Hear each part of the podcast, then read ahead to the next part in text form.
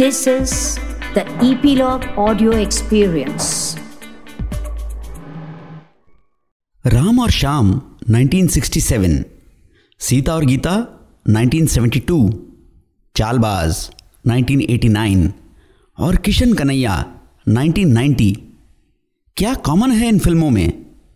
जी हाँ, आपने सही पहचाना। सब एक ही स्टोरी है, सिर्फ़ थोड़ा अदलाव बदलाव किया गया है। कमाल है ना? एक रीमेक हिट बन जाए, इसकी कोई गारंटी नहीं। क्योंकि लोगों का ये मानना है कि क्लासिक्स जो हैं, उनको रीमेक करके बिगाड़ना नहीं चाहिए। पर एक स्टोरी चार बार बने और चारों बार सुपर हिट हो जाए, ये अजीब इत्तेफाक है। मैं हूँ मोहन गोपीनाथ और आप सब सुन रहे हैं इन संगीत के सितारे podcast presented by Epilogue media और आज मैं आपके लिए इनमें से एक फ़िल्म पेश करूँगा। कहानी का फॉर्मूला यह है, एक ही घर में पैदा हुए जुड़वा बच्चे जन्म के समय बिछड़ जाते हैं। एक गरीब परिवार में पलती है, पर बिंदास है, और दूसरी पलती है एक महल में, पर एकदम सहम सहम कर। दो रिश्तेदार होते हैं जो जायदाद के पीछे हाथ धो के पड़े हैं। और सारे हथकंडे अपनाते हैं। एन मौके पर जब वसीहत पे दस्तखत करने का वक्त आता है, इन दोनों जुड़वाओं की अदला बदली हो जाती है। और फिर एक मज़ेदार कहानी डेवलप होती है, जिसमें अंत में सत्य की जीत होती है। आज जिस पिक्चर के बारे में बात करेंगे, वो है चालबाज। 1980s वो दौर था जब श्रीदेवी को फीमेल अमिताभ बच्चन का खिताब दिया गया था। रोल्स उनके लिए लिखे जा रहे थे। डिस्ट्रीब्यूटर्स और जनता दोनों दीवाने थे उनके एक्टिंग और डांस के। चालबाज ये फ़िल्म कैसे बनने में आई, इसके पीछे की कहानी भी बड़ी मज़ेदार है। पंकज पराशर, जो इस फ़िल्म के डायरेक्टर हैं, उन्होंने अपने करियर की शुरुआत एक छोटे बजट की फ़िल्म से की, जिसका नाम था, अब आएगा मज़ा। फ़िल्म खास चली नहीं, पर पंकज के नाम को और काम को काफ़ी सराहा गया। फिर बनाई जलवा, जो बेवरली हिल्स कॉप की रीमेक थी। जैसा मैंने त्रिदेव के पॉडकास्ट में बताया था, नसरुद्दीन शाह को एक सीरियस आर्ट सिनेमा एक्टर से कमर्शियल एक्टर बनाने में इस फ़िल्म का बड़ा योगदान था। इसी फ़िल्म की पोस्ट प्रोडक्शन हो रही थी प्रसाद स्टूडियोज चेन्नई में। स्टूडियो के मालिक एलवी प्रसाद ने जलवा के रशस देखे और उनको पसंद आई।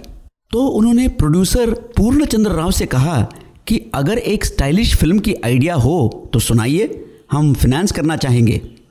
पूर्णचंद्र राव ने पंकज पराशर से यह बात कही। पता नहीं पंकज किस अधेड़ धुन में थे। उन्होंने पूर्णचंद्र राव से कहा, अगर आप मुझे बतौर हीरोइन श्रीदेवी ला देंगे तो मैं एक स्टाइलिश फ़िल्म दे सकता हूँ। पंकज को पहला झटका तब लगा जब पूर्णचंद्र राव ने कहा, डन। अब कहानी सुनाओ। ऐसी ही थोड़ी सी मोहलत लेने के लिए पंकज ने कहा, क्यों ना हम सीता और गीता का रीमेक बनाएँ? दूसरा झटका तब मिला जब पूर्णचंद्रा ने उसके लिए भी हामी भर दी। तो जो लोग समझते हैं कि हर पिक्चर के पीछे बहुत सोच विचार होती है कभी कभी पिक्चरें यूँ भी बन जाती हैं। जब भी कोई फीमेल ओरिएंटेड सब्जेक्ट या फ़िल्म बनती है तो ज़्यादातर जो टॉप हीरोज होते हैं, वो ऑपोजिट रोल करने से कतराते हैं।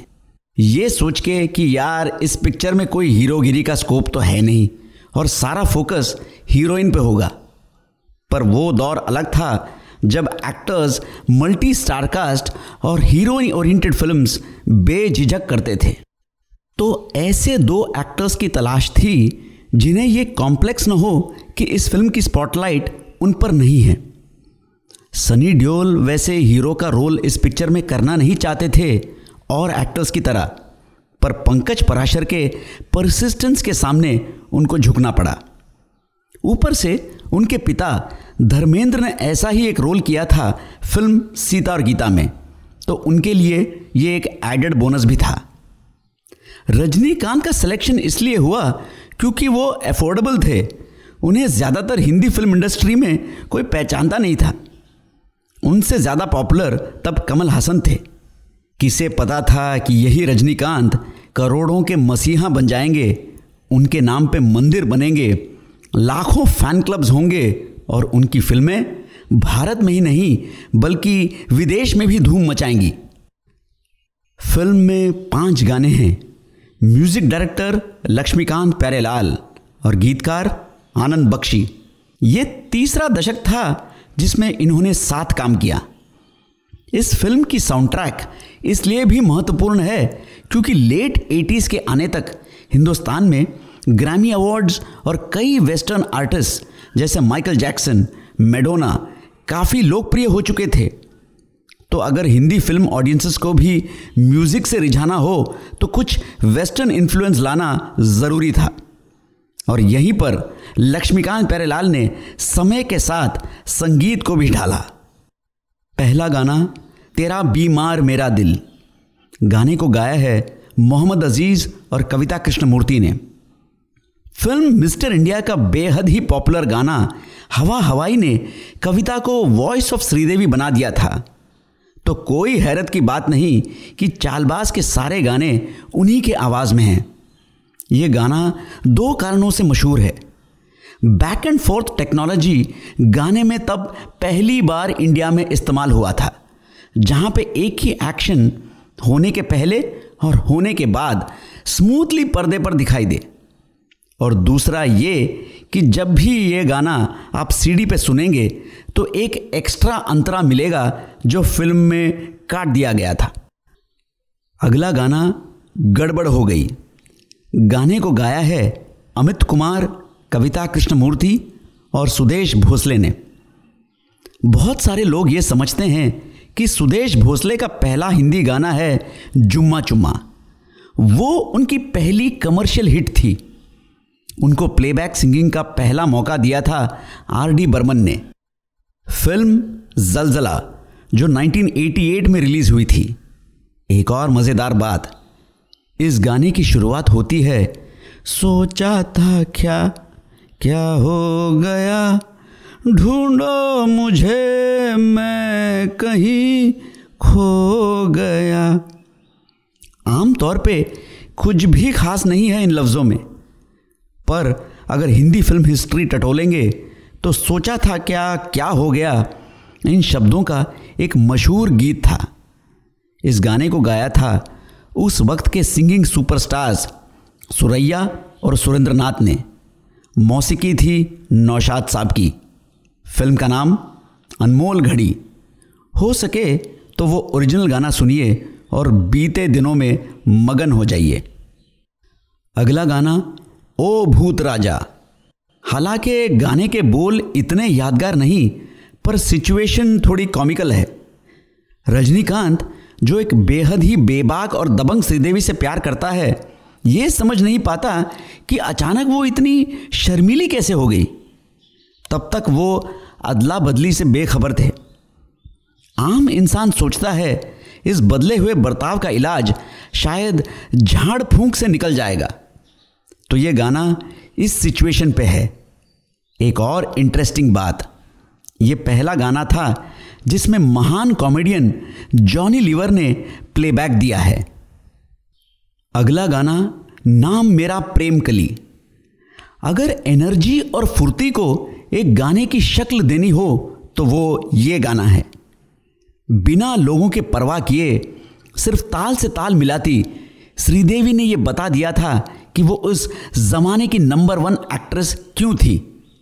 इस गाने को शूट किया गया था बबल्स नाइट क्लब में। आखिरी गाना, यानी फ़िल्म का मोस्ट पॉपुलर साउंड ट्रैक गाने के बोल, ना जाने कहाँ से आई है। गाने को गाया है अमित कुमार और कविता कृष्णमूर्ति ने। हमेशा जब फ़िल्मों की बात होती है तो ग्लैमर बड़े बड़े सेट, फॉरेन लोकेशंस, खूबसूरत लोग ये सब पॉइंट्स होते हैं, पर हम अक्सर ये भूल जाते हैं कि फिल्मी पर्दे पर जो एक्टर्स और एक्ट्रेसेस होते हैं, उन्हें भी आम इंसानों की तकलीफ़ें होती हैं रोज़मर्रा की ज़िंदगी में। श्रीदेवी को 102 बुखार था और इस गाने को शूट करना था। और गाने में एक रेंज सीक्वेंस भी है तो सोच लीजिए, एक बीमार शख्स बेड से उठ नहीं पाता या पाती, इस पर ना तो श्रीदेवी को नाचना है पर भीगना भी है।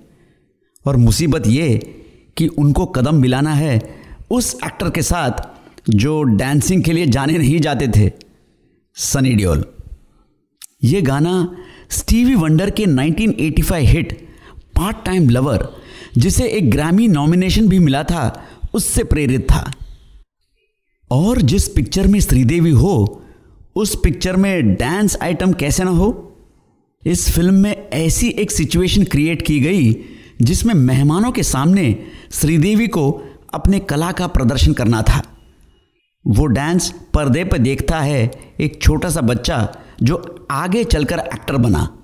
नाम आफ्ताब शिवदसानी। जहाँ इतनी सारी बातें हो गई श्रीदेवी के बारे में, मेरा ये मानना है फ़िल्म एक टीम वर्क है। इस फ़िल्म में भी जो अन्य कलाकार थे वो भी थे नामचीन एक्टर्स क्योंकि एक अकेला हीरो या हीरोइन कोई भी फ़िल्म अपने कंधों पे चला नहीं सकते। मुख्य किरदार थे अनुपम खेर, जिनका फ़िल्म में नाम था त्रिभुवन।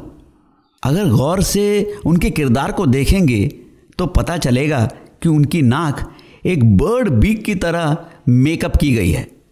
इससे उनके कैरेक्टर का टेढ़ापन भी नज़र आता है।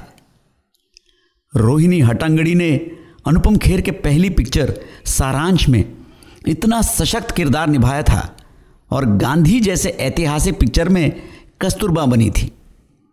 इस पिक्चर में जैसा कहते हैं ना, एक ओवर द टॉप परफॉर्मेंस दिया था। किरदार का नाम अंबा।